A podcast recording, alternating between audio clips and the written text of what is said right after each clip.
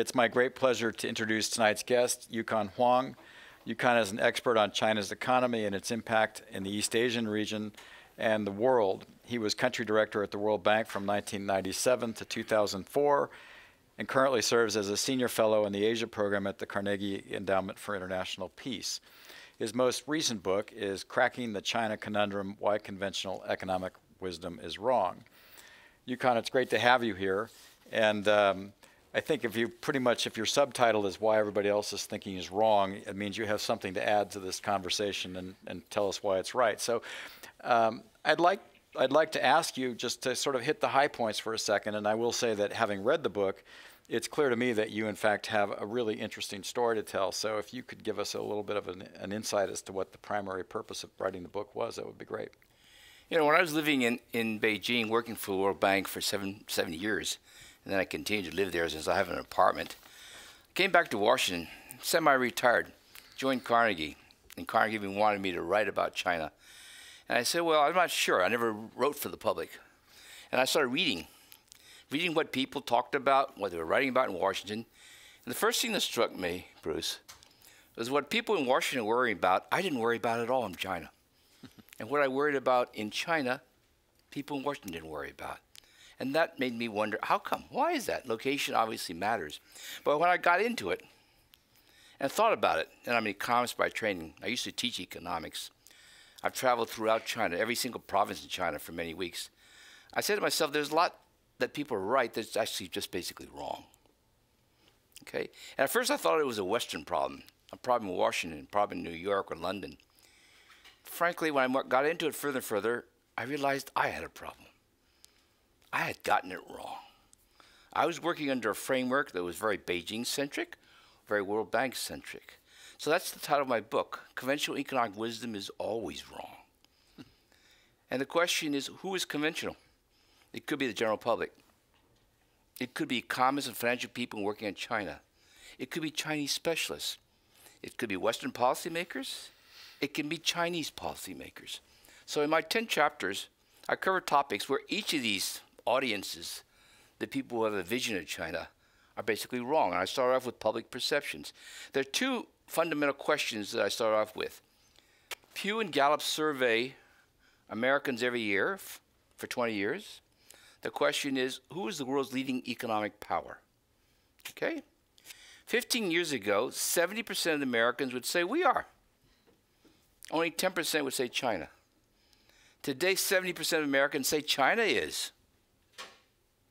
Okay? Very few people think America is. 30% think America is. Now, if you ask the same question to the Chinese, who is the world's leading economic power? They will overwhelmingly say America is. So who's right? Who's wrong? And this is ironic because usually you try to boast about yourself, not about the others. And the Chinese are right. America is the leading economic power. But why do Americans not realize this? Now, if you go back 15 years, same time period, the question is slightly different. Essentially, do you like or dislike China? Are you unfavorable or favorably disposed toward China? It's hard to imagine, but 15 years ago, overwhelmingly, American views of China was positive. And today it's quite negative. Even five or six, seven, seven years ago, it was quite positive. But I'm sure everyone in the audience today, anyone who knows China fairly well, would actually find it kind of hard to imagine that views were so strongly positive. Okay? And my book is basically say why? Because much of these views are wrong. And why are they wrong? Because there are economic factors shaping these views which are totally misunderstood. So I begin with public perceptions, and then I go on to technical issues, debt, trade, foreign investment, corruption, political liberalization, foreign policies, and here's what people think. Western views, American views, very important point, it's always wrong. And if it's wrong, the policy recommendations are wrong. No wonder the US China foreign policy dialogue is so messed up. You begin with the wrong perceptions, you're going to have the wrong policy recommendations. And you know, it's a regional thing too. I mean, I think generally speaking, the coast, particularly the West Coast, understands, I think, a, a little more uh, in depth why China matters so much. We just did a major study on inbound investment from China and innovation. And one of the things that was interesting in that discussion when we had roundtables in Washington, I mentioned to the to privately, it was very negative. People were like, "You're giving way too much away to the Chinese." Out here, it was the opposite. They told us we were being, uh, I'm sorry, in D.C. they said we were too positive, and it was a much more negative situation. On the West Coast, they said that it was uh, that we were actually too negative, that we should be more welcoming of Chinese investment and more positive. And I said I must be doing something right because both sides were unhappy. But the truth of the matter is, I think this coast has a much more healthy relationship with China and what China represents. Can you, um, Yukon, go a little more into that? Why the why the negativity and the perception? Well, just take the point that you mentioned. You were talking about Chinese investment into the United States. Let's talk a little bit more about U.S. investment going to China. What is conventional wisdom? If you're in Washington, where I live, conventional wisdom says that too much of America's foreign investment is going to China. This leads to job loss. It leads to loss of competitiveness. It's not good for the American economy. So the question is, what percent, what percent of America's foreign investment goes to China? How large is large? Now, to give you a hint, Japan, Taiwan, South Korea, next door, they invest 20 to 25 percent of their foreign investment in China. That is large. Okay? So, how much of America's foreign investment goes to China on average over the last 10 years? The answer is 1%. Practically nothing. But conventional wisdom thinks it's very large, but the reality is it's almost negligible. Then the question is quite different. Why is there so little foreign investment going to China rather than too much? Same thing is true about trade. U.S. runs a 500 million billion dollar trade deficit with China. 300 billion of that bilateral deficit is attributed to China, who accounts for 60% of the has a 60% of this deficit because it has a huge surplus. So the average American would say, if I could just deal with China's massive trade surpluses with us, we can solve the trade deficit here in the US and the economy would be much stronger. That's conventional wisdom. So in my chapter on trade, I basically explain why there is no relationship, no connection at all between America's trade balances and China's trade balances, even though everybody thinks there is. Now, how do I explain that to a to an average audience? Because economists do a terrible job on this. It's so technical; it doesn't make any sense. You have to learn all sorts of principles that you go to graduate schools to. So I make it very simple. Go back to the year 2000. America didn't have significant trade deficits back then. And then it got really large. By 2003 or 4 or 5, really big, almost destabilizing. Look at what was happening in China. China wasn't even running any significant surpluses for that period from 2000 2005.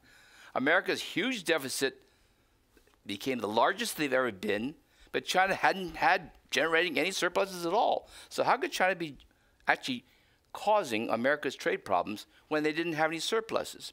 If you take this iPhone that we all have, $650 million produced in China, $650 produced in China, export to America, how much of that iPhone, because Apple produces all its products in China, how much of that iPhone actually stays in China or is attributed to China? The answer is $25.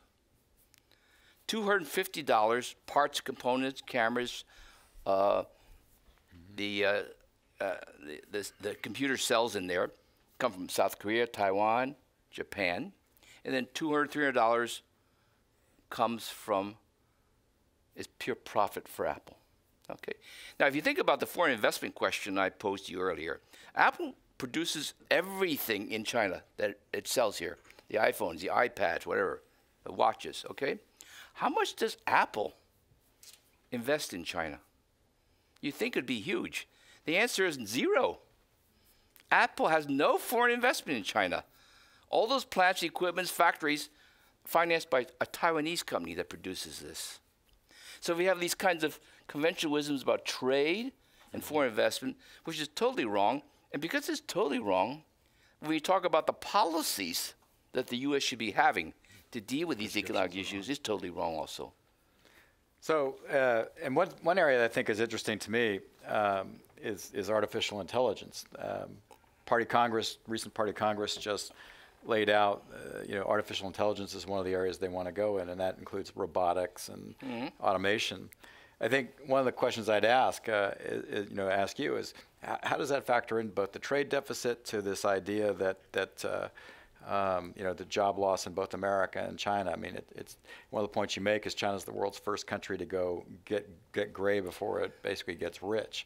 It's done both simultaneously, but uh, wouldn't wouldn't automation be for the Chinese a, a necessary way of maintaining an older graying population? For China, uh, the labor force in sheer absolute numbers has been shrinking for three or four or five years. It has no choice in the future except to become more innovative and to become more automated. Uh, the numbers of people who are employed in manufacturing in China has been declining for five or six, seven years. And the interesting thing is the numbers of people who are employed in manufacturing in the U.S. has been increasing for five to six years. But conventional wisdom would suggest the opposite, that we're losing industrial jobs in China. Actually, the reverse is happening. And the reverse is happening for a very peculiar kind of a reason. China has now gotten to the income level where services are starting to take off. So the manufacturing sector is starting to shrink. The services sector is growing very rapidly. So for the foreseeable future, manufacturing is going to decline. And what they have in manufacturing is going to have to be heavily automated because they basically don't have the labor force for it anymore. Would you go in a bit to um, explain one of the things you talk about in the book is the uh, unbalanced growth that was essentially uh, kind of pioneered by Deng Xiaoping. Um, and can you talk a little bit about why that's actually not such a bad thing, in your opinion, for, for China and for the global economy? Uh, I to explain the term first. Sorry. Uh, you know, Deng Xiaoping is seen as the person who triggered the economic opening up in China. In my book, I call him the unbalanced reformer. It's a very strange term. What, what do I mean by unbalanced? Deng Xiaoping in, the, in around 1980 basically said, we've had decades of communist socialist development. We're very evenly developed. We spread our industries, our people everywhere. We spread our poverty everywhere. We're very poor, but we have equality. So he deliberately unbalanced the country in the sense of saying, I'm going to concentrate all my incentives, my resources along the coast. I'm going to open up China to the external market. I'm going to promote trade. So he channeled practically 70% of the government budget to three or four provinces, essentially ignoring the other 25. This is very unbalanced. This created a highly competitive, specialized economy geared to the external market. So this was geographically unbalanced. It also led to what I would call economic imbalances investment shares of the economy soared. The consumption share of the economy fell. China grew extraordinarily rapidly. Now, this was very good for China because the so called unbalanced growth geographically, unbalanced growth economically, has led to wage increases of 12% a year compounded for 20 years. We in the United States are quite happy if our wages go up by 2 to 3% for a couple years. But think about it being compounded for 20 years. So it didn't penalize the average Chinese. Their incomes, their welfares have soared. It also made China incredibly productive. So what I say in my book is, in the West or in other economists, they tend to view imbalances as somehow bad. And I basically write it's actually the key to China's success. The um, the uh, one of the things you point out or talk about is the fact that that um, the megacities in China, such as Beijing and Shanghai, um, which both have a population, each has a population of, of well over 20 million, particularly Shanghai. Um, you basically say that, that, in fact, not only are these cities um, uh, you know, not large enough, they, can, they need to grow a bit more. And what, it's an interesting perspective and one that I actually think would be worth exploring. Can you give us a, a little bit of an insight into that? Well, I don't know how many of you have been to China. If you have, you probably went to Beijing, you probably went to Guangdong, you probably went to Shanghai. So these are, or Shenzhen if you're a business person. These are cities with populations of 20 million or more. And you go back 15 years, there were 10 or 12. And then the image is too many people. Traffic is terrible. Pollution is horrendous. Government planners' view is our megacities are too big will control the migration of people into the big cities we want them to move to the smallest cities in China. So in my book, I say that's conventional wisdom. This is the view of the Chinese leadership. This is actually the view of many people who travel and visit China, that China's big cities are too big. And by now you know the, the, th- the theme of my book. Conventional wisdom is always wrong. China's big cities are actually too small. If they had more people, if these cities were 30, 35 million, and they were located in the right way or developed in the right way, there'd be less pollution, less traffic problem, less congestion. So what do I mean? China has a very unique policy, uh, a very strict residency policy. You cannot move easily. And if you go to the big cities and you do it without a formal blessing, you don't have formal residency rights. 40% of the people in China's major cities along the coast are illegal migrants in the sense that they don't have residency rights. That means they can't buy homes, they can't drive a car, that children cannot go to local schools, they don't have social services. Okay? So you're heavily discouraged if you go to these big cities, but you are encouraged to go to small. So Beijing and Shanghai, if you if you go to Beijing, Shanghai, very few people realize that the core center of Beijing and Shanghai today, after all this growth in the size of the cities, there are 20% fewer people. They've been moved to the suburbs, moved out. So Beijing, when I went there in the late 90s, they had the third ring road, a beltway. Now the fourth, the fifth, the sixth, the seventh. They're on the eighth now, aren't hey, they? They're all moved out. When you move further out and you got to get to your job, what do you do? You drive in. Okay? It's costly, it's pollution, it's congestion, it's horrendous thing. The core center of Beijing actually has fewer people, 20% fewer people today than it did have 10 years ago. So uh, my basic point in, the, in, the, in my book is China's big cities are actually too small. They need more people, but they need to be able to live in the, in the center because globally that's what big cities do, like a New York or whatever, or London or Tokyo. And in fact, a key characteristic of China's big cities is that they're less dense than big cities elsewhere globally. And China's small cities are actually more dense than small cities elsewhere. It's the complete opposite of what a normal kind of a, a, a, a urban, urban development would, uh, would give you.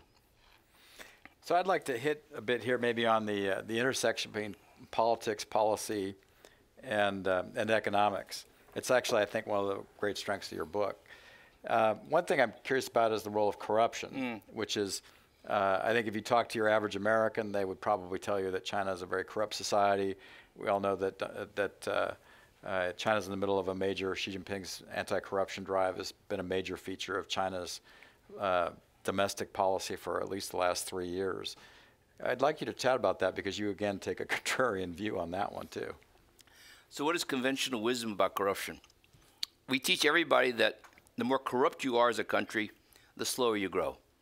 And this is particularly relevant for developing countries. So, you look at Egypt or Indonesia or in India or the Middle East or whatever, you see very corrupt situations in Latin America. And, the, and, you, and you see that it seems to be causing the country to grow slower. It inhibits investment. If you don't invest, you don't grow. That's the first conventional wisdom. The second conventional wisdom we all have is that the richer you are as a country, the less corrupt you're likely to be. So, Europe, United States, rich countries are less corrupt than developing countries. That's conventional wisdom. So, what do I say? It's wrong for China. I'm shocked. Okay? Why is it corruption in China has directly made or allowed China to grow more rapidly than normal? Why is it that the richer it gets, the more corrupt it gets? It directly contravenes these two principles. Nevertheless, the, the general conventional wisdom, as it applies to other countries, is correct. So, what is it about China that makes it different from an India or Indonesia or Egypt, okay, or Argentina or, or Ukraine? And the answer in my book is this is a mixed economy. The state controls the ownership of all key resources. But the private sector is able to generate higher returns if it could use these resources. So when Deng Xiaoping faced this problem, the problem that the state controlled everything, and this is a socialist state, and you can't privatize it, that would go against the, the ideology. But he realized that to get better returns, he needed to get it into the hands of private entrepreneurs. But politically, you couldn't privatize these assets. So corruption is the means by which these resources, the use of these resources, are transferred from the state ownership to be used by the private sector.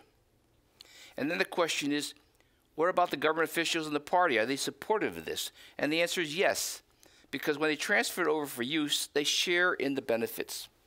And the faster the country grows, the more you have to share. Now, that's different from other countries. If you're in India, these resources are already in the private sector. The private sector wants to do something. What it needs is the permission of a government official or somebody. Okay? And so, what is the incentive for the government official? The incentive for the government official is, gee, how do I get make some money out of this? Well, I need a bribe, but I hold something back, and the more I hold it back, the more he'll pay me. So basically, I will get a bribe by stopping something.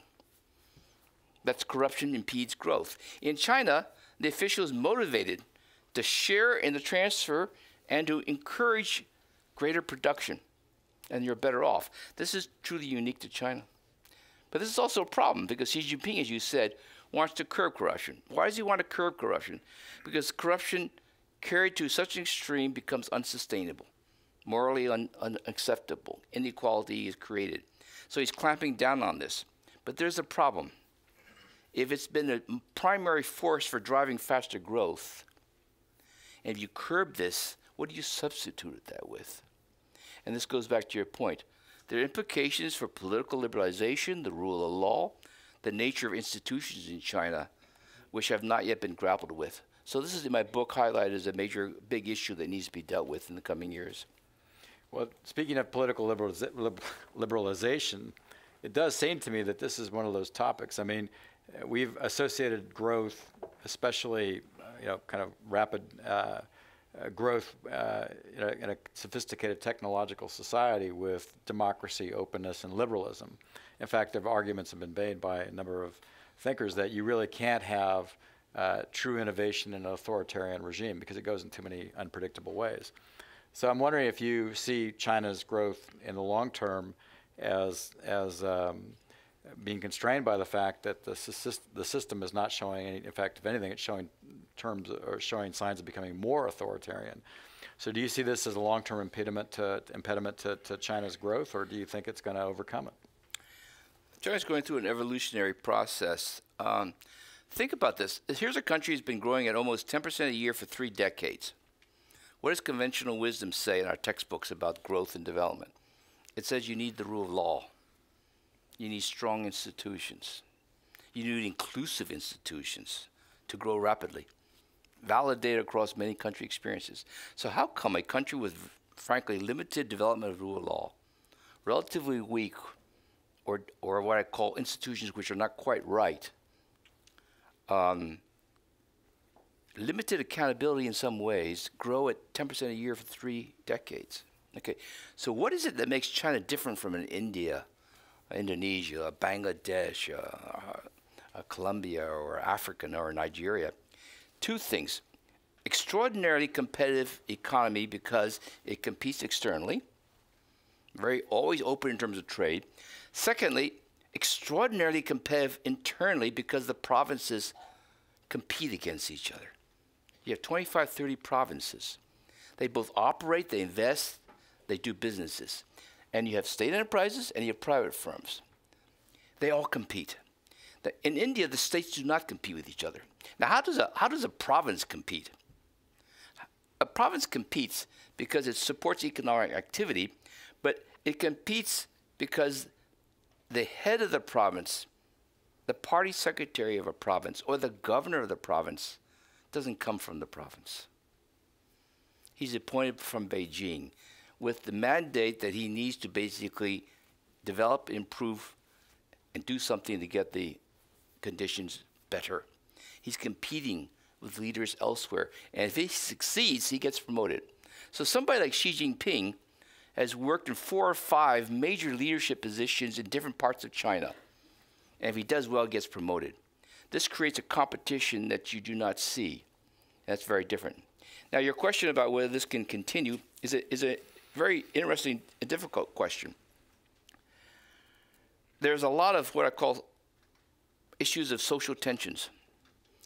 Uh, China measures or records the numbers of social incidents. A social incident is when more than two or three people get together and protest. It could be trivial. It could be a family argument if you have a big enough family. It could be an argument of, of, a firm, whatever it is. Uh, Ten years ago, that number would be something like 30, 40,000 protests a year. That's a lot, but you have a big country, okay? And it got close to 100,000.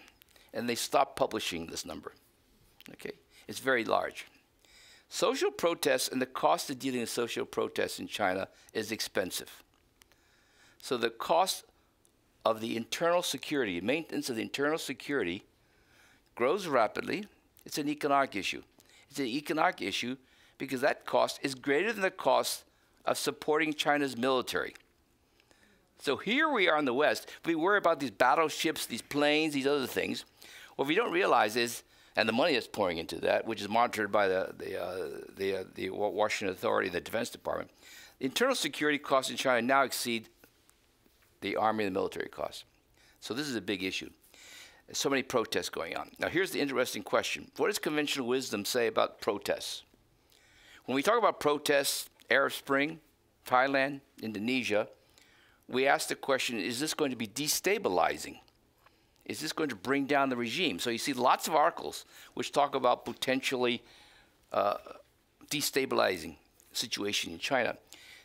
And the great irony is this kind of view is, is wrong. Protests in China, in a historical view, has helped strengthen the top leadership protests in other countries tends to weaken the top leadership. How can that be? Okay? And the answer is because China is a huge country which is regionally decentralized. So protests tend to be against local officials who are accused of being unfair, uh, not behaving properly, or corrupt, or whatever it is. So you're protesting against local officials, and in desperation at the very end, you actually appeal to the leadership in Beijing to help. This actually strengthens. They tend to be seen as the savior of the country rather than the, the, the, the, the force which might be driving the, the consequence. So, this is what I would call why the regime has been very, very strong, actually, very successful in, in, in keeping the system going. Uh, protest is actually the substitute for, in some ways, the rule of law or demonstrations because it, it gives a signal to the government of what is the problem and then they can deal with it. So this is very unusual. The question, however, is can this continue? Yep. Right? And it's also, I think, the question of what kind of a drag it produces for China's economy over time. And as I said to you, the economic cost of this is significant. The frictional cost now, as the economy becomes more complicated, mm-hmm. it becomes more services oriented, less industrial oriented, it is an issue. In my book, I basically talk about what are the likely forces that would drive what I would call political liberalization over the longer term? And I spent a lot of time reading about political scientists writing about democracy, human rights, and, and case examples of what might be the path for China. And again, my book says that's conventional wisdom, it's totally wrong. What would be the right comparators for China? So one question, again, you know, I, I, think I've danced around a little bit. I should just address it directly. Is this whole issue of social um, stability, which I think, you know, is acknowledged to be. Uh, we every every country in the world has issues of social stability. We have it certainly in the United States, but we have different mechanisms, uh, you know, elections and things that release that that tension. In China, I think social stability is a greater concern to a one-party state. So a couple of questions. One is what's the role of state-owned enterprises in that? Because an enormous amount of China's economic uh, power is tied up in, in SOE, state-owned enterprises, and yet much of the innovation, I think, comes from the private sector. You don't expect a lot of innovation out of SOEs. So I'm wondering if you can address that, that's something of that conundrum, because I do think in the long run, if China is going to be an innovative country, it's going to have to focus more on the, on the private sector, now. I, I, uh, my book basically highlights this is a country which is increasingly dominated by services, less by industry, increasingly dominated by private companies rather than state companies. There will be state companies in the strategic areas. Um, areas like the use of the internet, banking, China is advancing much faster than we would have ever expected. When I went to China, and if you go to China, you probably will say, I need to open my bank account. I need to make sure my credit cards are fine. And I suddenly realized people don't use checks. Okay, people don't use use credit cards. it's really kind of actually quite difficult to travel there because everyone pays all their bills with their phone. Okay, they've skipped a generation. We're way behind in some ways. Okay, and it's happening in the in the Alibabas compared to the Amazons. They're doing all sorts of things. So in my book, I actually highlight this this kind of a question. Will this drive what I call uh, the need or forces for what I call more systemic political liberalization? And my answer to that answer is probably will in some form. But how long will it take? I compare uh, uh, China with other authoritarian regimes which are economically very successful, because that's my comparator. And the answer is there are very few of them, authoritarian and economically successful. But South Korea and Taiwan are two examples. Okay, and I find it kind of interesting that Taiwan and South Korea became politically liberal in the same year, at the same income level, at the same level of urbanization, at the same levels of services, high value services. Why is that? In my book, I speculate about the information flow and the need to disseminate and link up. And this is where I think is a pressure on the system, and it's going to be increasingly felt over, I would say, the next 10 years. Hmm. So I'll take some questions from the audience here, and if you have them, I just I think hold them up. Um, when will and when and how will China address its debt problem? How successful will it be? And what are the implications for the global economy? Conventional wisdom says that China has a financial problem, a debt problem. 99% of the financial papers will say that. So I have a chapter, 30 pages I have on there. And my point is, debt is not a problem in China. It's actually a good thing, not a bad thing. So how do I turn a concern that everyone has into a good thing? Well, first of all, let me just point out, what is China's debt ratio? That is household government corporate debt as a share of GDP. The number is 260%. And it's very high because it used to be 150. So it's gone up 100 percentage points. It's 260% of GDP. Is this good or bad? It's exactly the same as America's. It's the same as England's. If you rank the top 80 countries, it's right in the middle. It's lower than most developed, it's higher than most developing. And then the question then is what is China, a developing or developed country? And the answer is neither, really. It's something in between. It's exactly, therefore, what I would predict it to be. So its level is not the issue. What is the issue is it increased so rapidly. So why did it increase so rapidly? Because the analysts say every country where it increased this rapidly over a 10-year period, every one of them has collapsed. Why not China? And I basically argue there's something very different about China that is not true in any of these other countries, but no one realizes it. And it is the role of land prices. Now, here in, San Francisco, you're very familiar with land prices and property. So if your property prices double over 10 years, you start worrying about whether it's too high, you worry about a bubble, right? So what happened to property prices in China over the last 10 years? They went up 600% six time increase. Okay? Now, when the property prices go up sixfold, it affects not only houses, which are new, uh, shopping malls, even roads, because it's land value. Debt surges, right? And the issue then is is this sustainable? Is a crash coming? And the conventional wisdom would say if some property prices go up 600%, you surely have a crash. And the answer in my book is you don't have one. Why isn't it? Because there was no private property 10 or 15 years ago. So this surge is going from practically nothing to something which is what you'd expect for Asia. So the question now is if you go to Beijing, property prices are high. But are they too high? So what is the right comparator? so I use India. Let's compare property prices in India, New Delhi with Beijing, Bombay with Shanghai. Now, India per capita incomes are one third China's. Its growth rate over the last 15 years is about half. Conventional wisdom would say that India's property prices today would be somewhat lower than China's. But in fact, they're twice as high. But no one writes about India having property bubble, but everyone writes about China. So in my book, I point out that this is a country where the debt surge is largely because of the surge in property, And it's a catch up because it didn't have private property. It's really just bringing it up to what is normal. But no one actually realizes that because it's the only country that has this phenomenon. Every other country has had private property forever. So this is a very unusual situation. Are you worried about social social stability, uh, especially that from an income disparity point of view? Well, China's Gini coefficient, Gini coefficient is a measure of inequality. Right. So one, a coefficient of one means that one person owns everything. A Gini coefficient of zero means that everybody's income is exactly equal. So a good number is something like 0.4. Uh, when it gets to 0.5 or 0.5 or 6, it gets very high. So China's uh, indicator of inequality, when it started off under Deng, it was like 0.25, very low. Social economy, very equal. It soared to 0.45, close to 0.5, became very unequal, very much like Latin America numbers, very unequal. But it is exactly the same as America's, by the way. It's the same as Singapore's, it's the same as Malaysia. That's not unusual.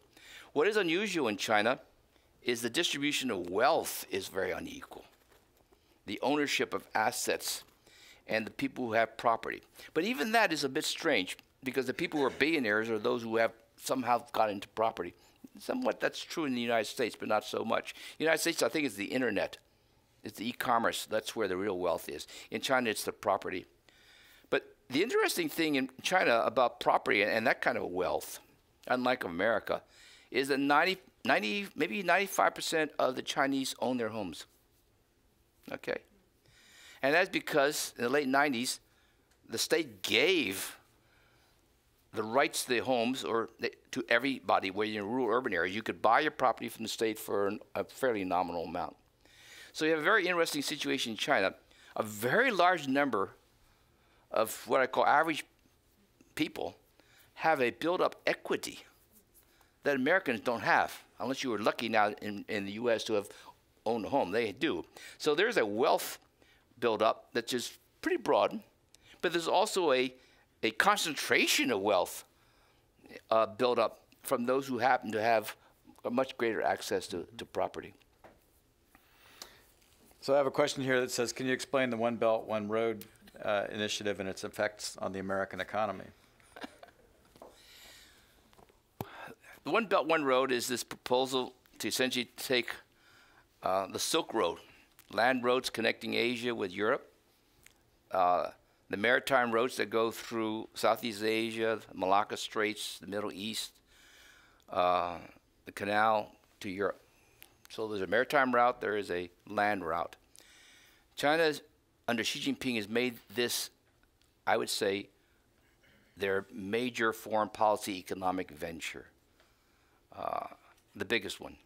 I think Xi Jinping thinks that this will be the defining uh, foreign policy uh, initiative uh, for the coming three or four or five decades.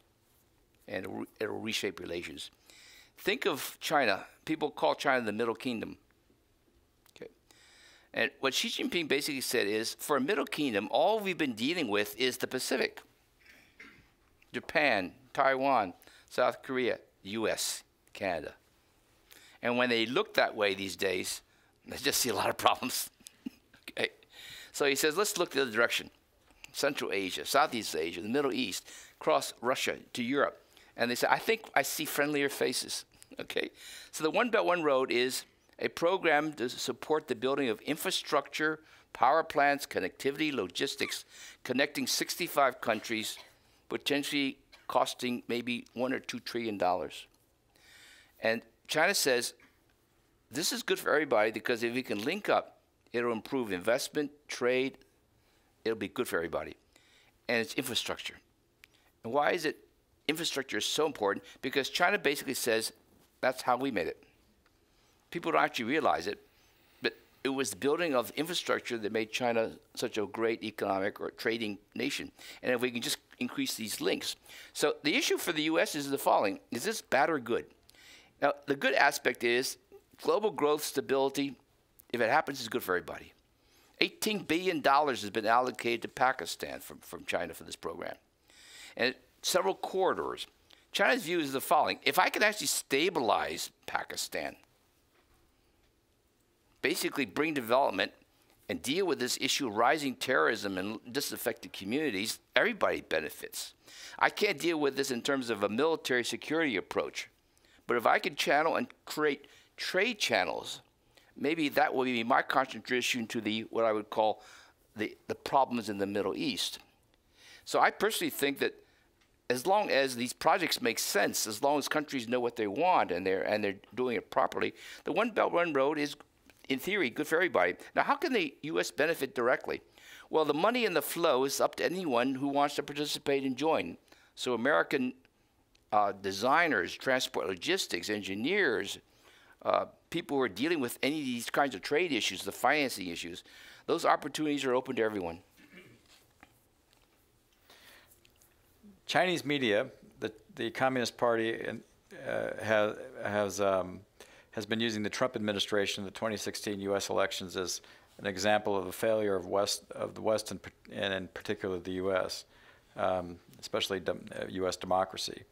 It's also used to uh, praise and portray China's political system and economic policy uh, vis-a-vis other countries um, as a more in a more positive light. Can you uh, comment on the effectiveness of this? I think that certainly the, the elections here in the U.S., as well as what I would call um, political maneuverings in Europe, whether it's a Brexit or the challenges in Germany or other, other areas, are basically raising questions about uh, stability and the direction of democracies globally. I think it's an issue that everyone has to wrestle with. And they are obviously saying that the uh, weaknesses and strengths of the Western systems are now being exposed. And what we have in China, in comparison, looks a little bit better for the for the Chinese themselves. Let's go back a little bit further. Go back to the global financial crisis. For two decades or three decades, China was saying our model for economic development, growth, and financial development was the West. But they turned out to be also vulnerable to instability. Now, having said that, if you poll the Chinese, the average people, you see in their results tremendous admiration for the, what I would call the U.S., its values, its systems, its institutions, uh, the things that we all take for granted here in many ways. That's why you see so many Chinese trying to send their children to school here. So if you, whether you're here or here in the U.S. or whether you're in Europe, the thing that I find striking is how many Chinese are going to overseas for schooling, not just for graduate school, but for elementary school and high school. So you have a president who sent his daughter to undergraduate at Harvard. Okay, that is a very unusual fact. So this, what I would describe it as, both a love-hate relationship in terms of the, the, views of what America stands for is a big, big issue of, of discussion. I think this is an issue that both sides have to think about for the future. Well, that leads into my next question, which what will happen to the U.S.-China rela- uh, trade relationship because of the U.S. Uh, it says leaving the TPP. We actually never joined it, but but uh, withdrawing from the from the TPP, and um, we have now a Chinese analog to it, or some people think of it as a, a Chinese analog to it. So where do you think the U.S. Um, relationship with China, at least in the trading uh, trading world, is going to go after during and after Trump's administration? Well, as an economist, I, I, basically say to myself that we economists have done a terrible job in trying to explain the benefits of trade.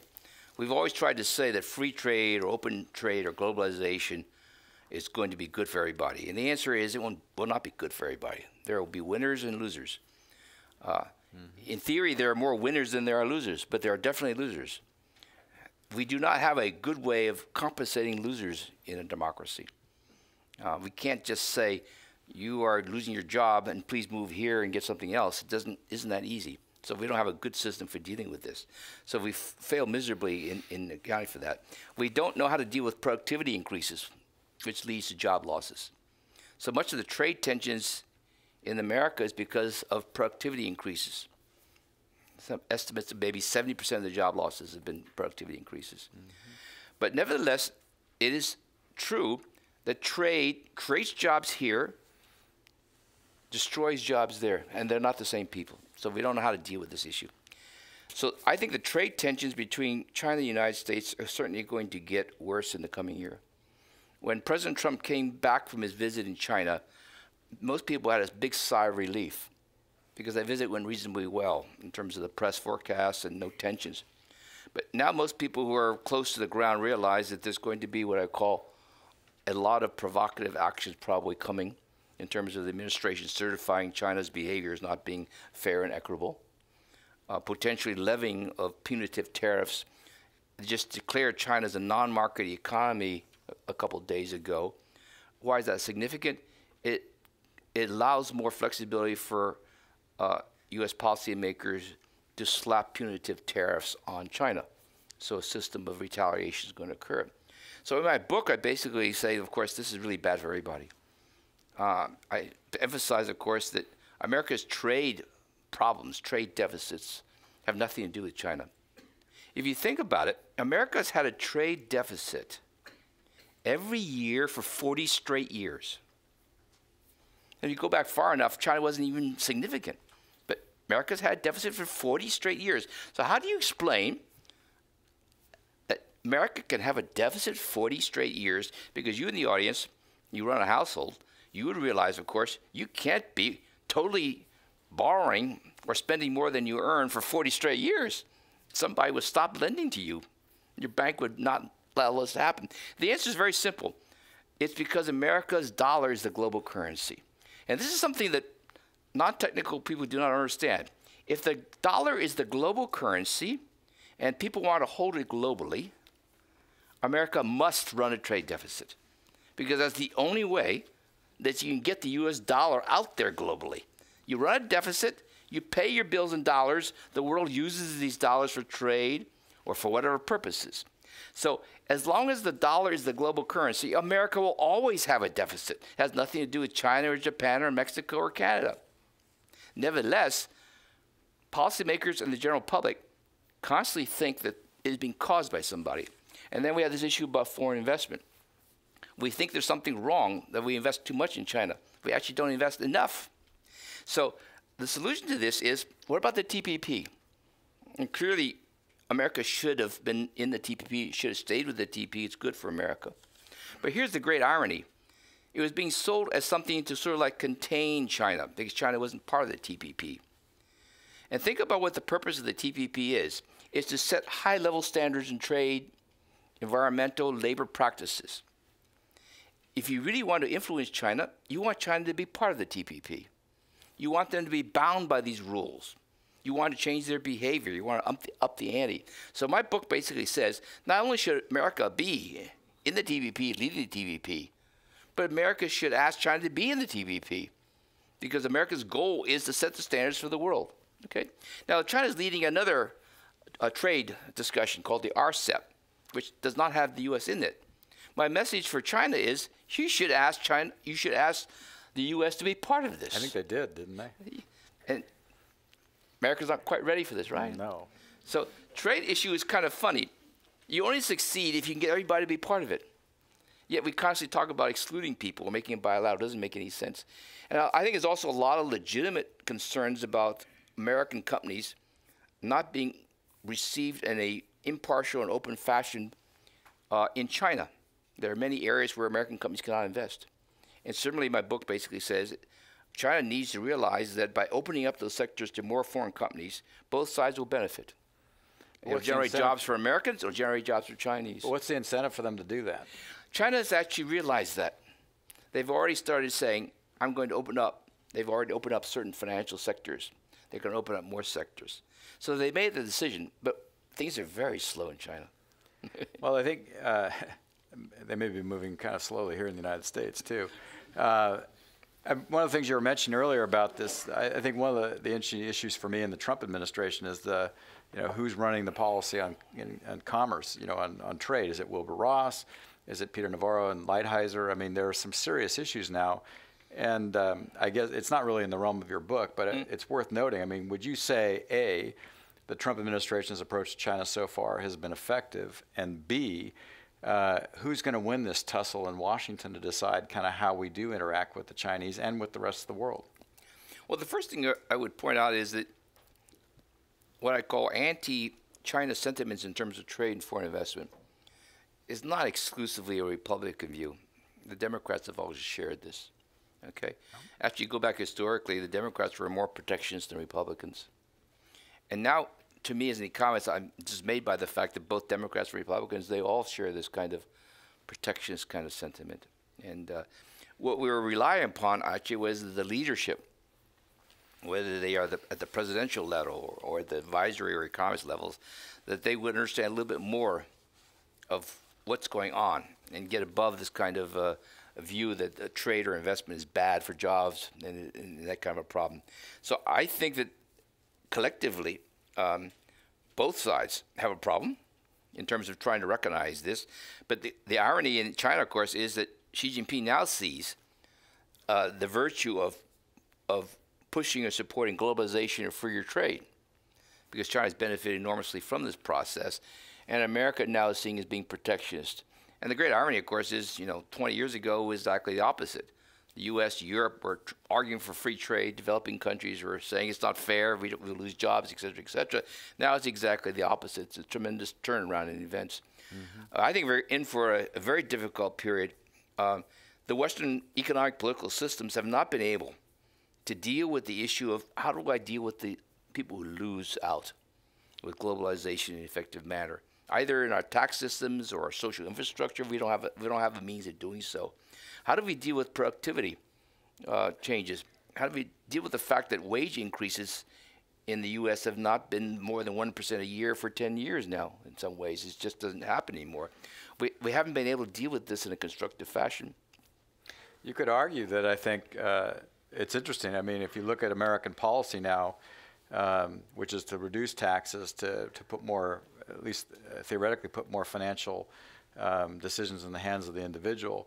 And then you take a country like China or even Canada or France, which has a much more socialized medical mm, system, mm. you know, a pension system. You could probably argue that, in fact, in some ways, the Chinese may be better prepared for this than, than the United States. That's a leading question. I recognize that. I, I think they're better prepared for it in, in a in a particular way that's not so obvious sometimes.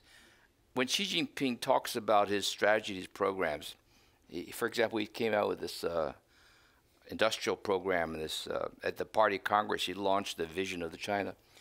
And that vision is 35 years, broken into two 15-year periods. So his vision of what he wants China to be is defined by vision of what he thinks China should be in the year 2049 with streams of policies and things that should need to be implemented. If you contrast that issue, being able to think long term, with the problem we have in America, where we're essentially motivated by a congressional election or a two year election or a presidential cycle, and everything is geared toward winning that and what you have to do about it, it really makes it difficult to think about long term issues in a more neutral and balanced way. We're just heavily catering to what I call conventional wisdom. Mm-hmm. And as my book says, if conventional wisdom is actually wrong, then the strategies and recommendations that we actually pursue in a long term sense tend to be wrong. And but I also will say that my book, I point out the same thing has a problem for China, but in different ways. So turning to environmental concerns, uh, pollution makes it hard to breathe in China. I'll say. Mm-hmm. Uh, major cities, uh, it affects health and longevity of the population. Is this a problem? Can it be solved and when? I think there's a, a kind of a bigger picture here too, which is that of course it too feeds into social stability. Um, but an important point to make is that it's way worse in India than it is in China now in the major cities. But I guess the question is twofold. One, are the Chinese going to address the issue? And two, if they are going to address it, what are the motivations for that? I, I think this is a very good question. When, when I went to China in 1997 first time, landing in Beijing, I saw the sun maybe twice a month, and maybe once a once a week. Planes couldn't land in Beijing. So pollution is a problem in Beijing today, but relatively speaking, it's actually a lot better than it was, you know, you know, 15, 20 years ago. So it's actually improved. Why is it that Xi Jinping is willing to sign on to the climate change initiatives? Why is he willing to basically say we are trying to deal seriously with environmental concerns and we'll set targets? Why is he experimenting with carbon taxes and other kinds of issues that we won't even talk about in this country? Why is it there's such a big difference between the, the leadership views in China today compared to 10 years ago and compare with America. Because when I first went to China 10 or 15 years ago, I don't think the leadership wanted to talk about climate change, didn't want to talk about pollution. They didn't want the, the, the uh, particulate uh, uh, readings to be publicized because the citizens would become unhappy. So, what has fundamentally changed? One, the middle class is now more prosperous. They're breathing this air, they're worried about pollution, it's a serious issue. So, politically today, they worry more about the environment than they worry about jobs because the number of people in the labor force is actually shrinking. So it's not jobs that's an issue, it's the quality of life. Now, the second thing here is it's kind of interesting. What is the leadership, how does the leadership deal with this issue of environmental concerns and climate change in a different way than we have here in America? And the difference is in China, they see dealing with climate change and environmental issues as a growth strategy, that you can make money from this, that you can develop new technologies, produce better equipment, you can sell it to yourselves, you can sell it to others. It's a growth driver.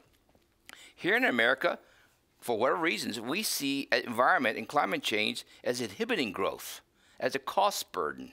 Obviously, we spread it among policymakers and the public in a way that makes it sound like this will cost us jobs, whereas in China they think it will gain jobs. Okay, that completely really, different. Really important point. Mm.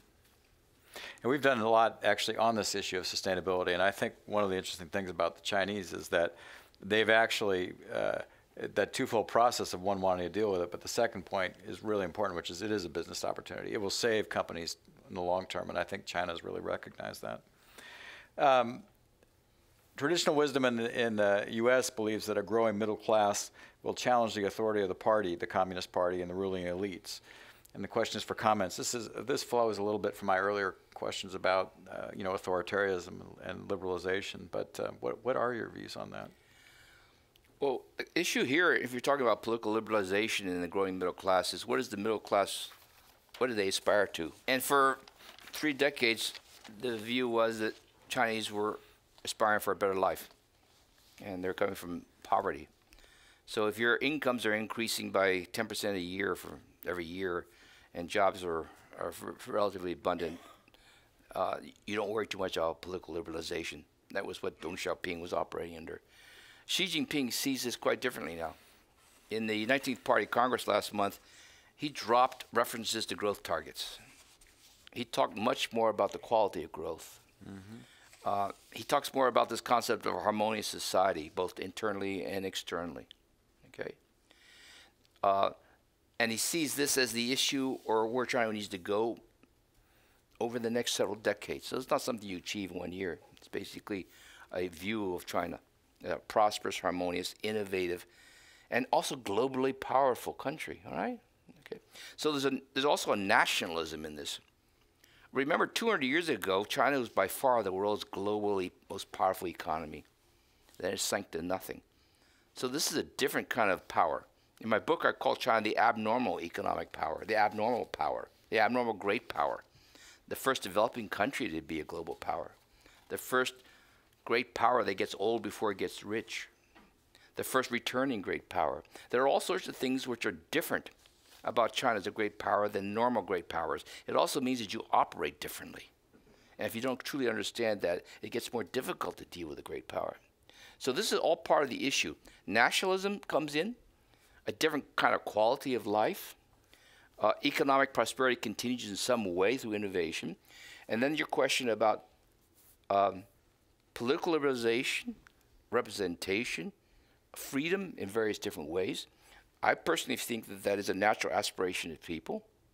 And within this system, they talk about greater representation, greater flexibility in this, but coming from within the party. So the key for them is therefore also preservation of the party. That reform has to come from within the party.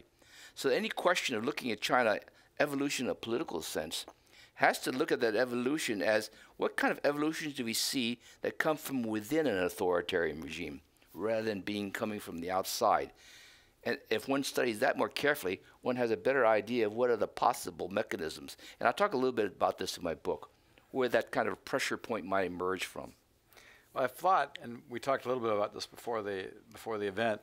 It is interesting. The last 200 years has been for the United States since its inception has been largely a climb to global prominence. For China, and, and uh, there's a fascinating economist, an English economist, Angus Maddison, um, who looked at global GDP. I mean, China and India together, I think in 1500 accounted for about 60%, mm. 65% of the global GDP.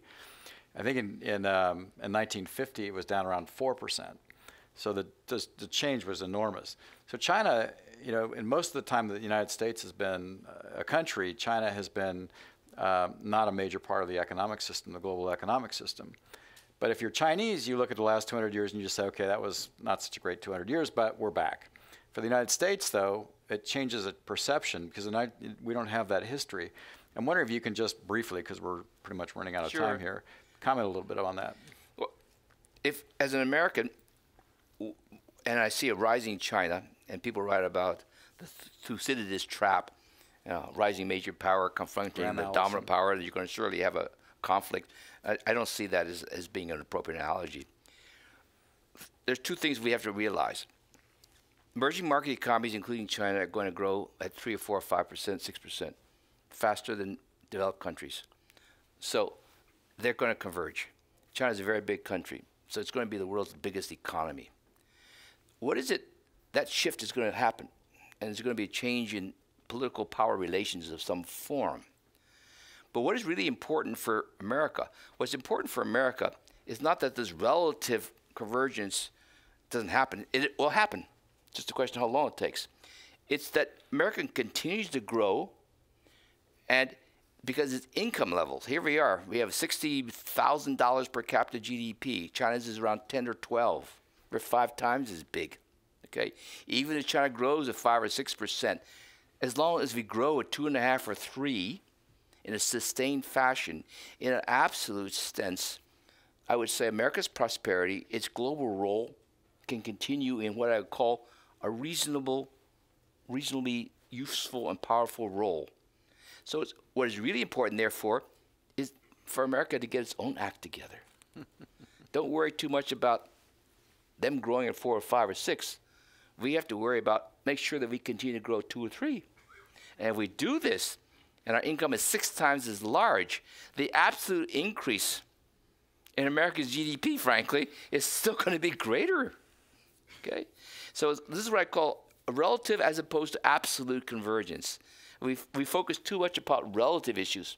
We just need to make sure that in an absolute sense, the U.S. continues to prosper and prosper in the right way. So Yukon, we're out of time. One last question, really brief. Are you bullish or bearish on the relationship between the U.S. and China moving forward?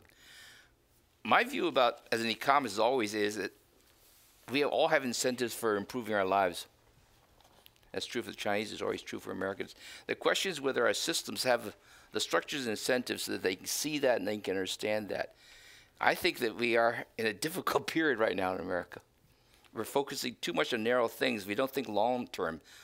I think to me that's the biggest challenge. The biggest thing I've learned from working on China for the last since I went to work on China in 1997. Before that, I worked on other countries.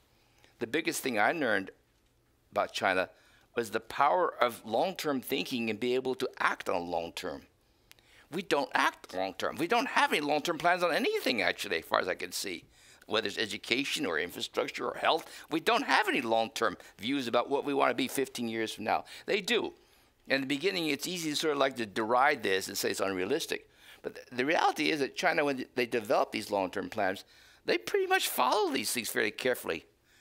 And the issue for me is how do you introduce that kind of strategic long term thinking? How do you get that validated in America?